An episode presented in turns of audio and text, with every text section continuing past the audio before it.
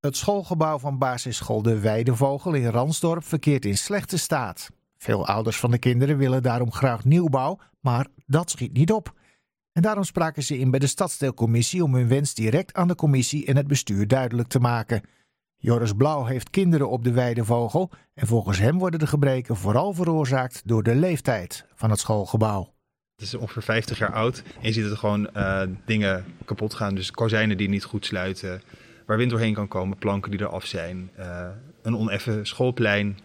En nou, de lijst is eh, wat dat betreft eh, redelijk oneindig. Ja.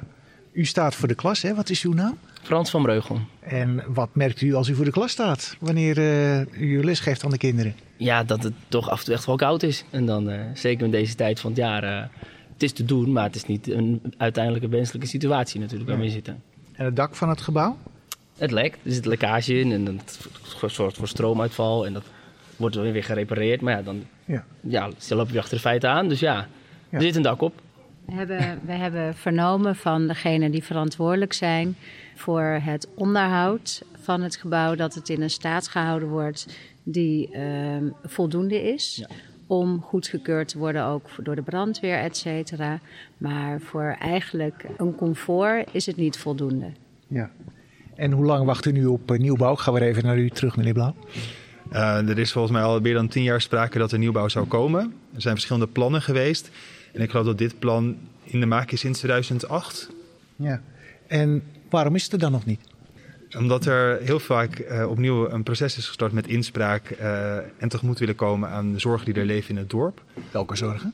Ehm, de vorm van het gebouw, de plaatsing van het gebouw. Dat was in het verleden vooral. En nu merken we dat er vooral nog de zorg is over het zware bouwverkeer wat nodig zou zijn. En of dat al dan niet door het dorp gaat.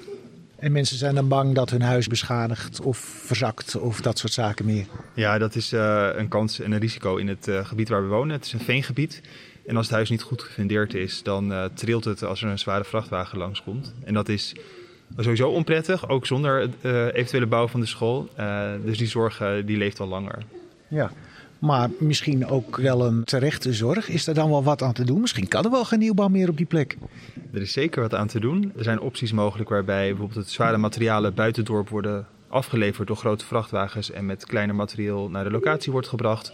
Je zou kunnen denken aan een eh, tijdelijke lus achterom over een weiland waar het verkeer overheen gaat, zodat de bewoners er geen last van hebben. Ja. Nou heeft u ingesproken hè, in de stadsdeelcommissie. We horen op de achtergrond al heel veel kinderen die zich bijna niet meer stil kunnen houden. Hebben ze keurig gedaan trouwens tijdens de stadsdeelcommissievergadering zelf. Maar wat was uw indruk?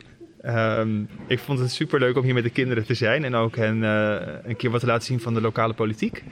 En ik was ook heel blij dat ze mee wilden, net als een hele groep ouders en docenten, waarmee we dit eh, hopelijk de boodschap over hebben gebracht. En de voornaamste boodschap is dat wij kenbaar willen maken dat heel veel mensen voorstander zijn eh, voor deze plannen. Dat is in ieder geval overgekomen. Ja, want u bent volgens hier mij met een flinke groep trouwens. Hè? gaf- Zeker. Ja. En dat op dit tijdstip met kleine kinderen. Dus Ja, eh, ja, ja. ik denk dat, eh, dat al een compliment waard is aan alle aanwezigen. Vindt u het erg als ik even van de kinderen vraag of ze voor zijn? Dat eh, mag u van mij vragen. hey, zitten jullie allemaal op de weidevogel? Ja, En hoe is het daar? leuk. Ja. En nou willen ze een nieuwe school maken. Willen jullie dat ook? Ja. ja. Ja? En nou zijn papa en mama allemaal komen inspreken hier tijdens de commissievergadering. En jullie waren er ook. Hoe vonden jullie het om daar te zijn? Leuk. Leuk. Ja? Maar je moest wel stil zijn de hele tijd, hè? Ja. Ja. Ja. Ging dat een beetje? Ja. ja. Ja, maar nu niet meer, hè? Hartstikke goed, jongens. Doei, doei. Doei. Doei. Doei. Nou, gaat het er nog van komen, die nieuwbouw, meneer Blauw? Het gaat er zeker komen. Voordat deze kinderen 80 zijn?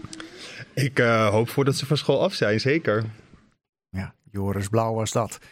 En eh, toen we hem het interview voorafgaand aan deze uitzending lieten horen, merkte hij dat hij een verkeerd jaartal had genoemd. Er zijn niet vanaf 2008, maar vanaf 2018 plannen voor nieuwbouw.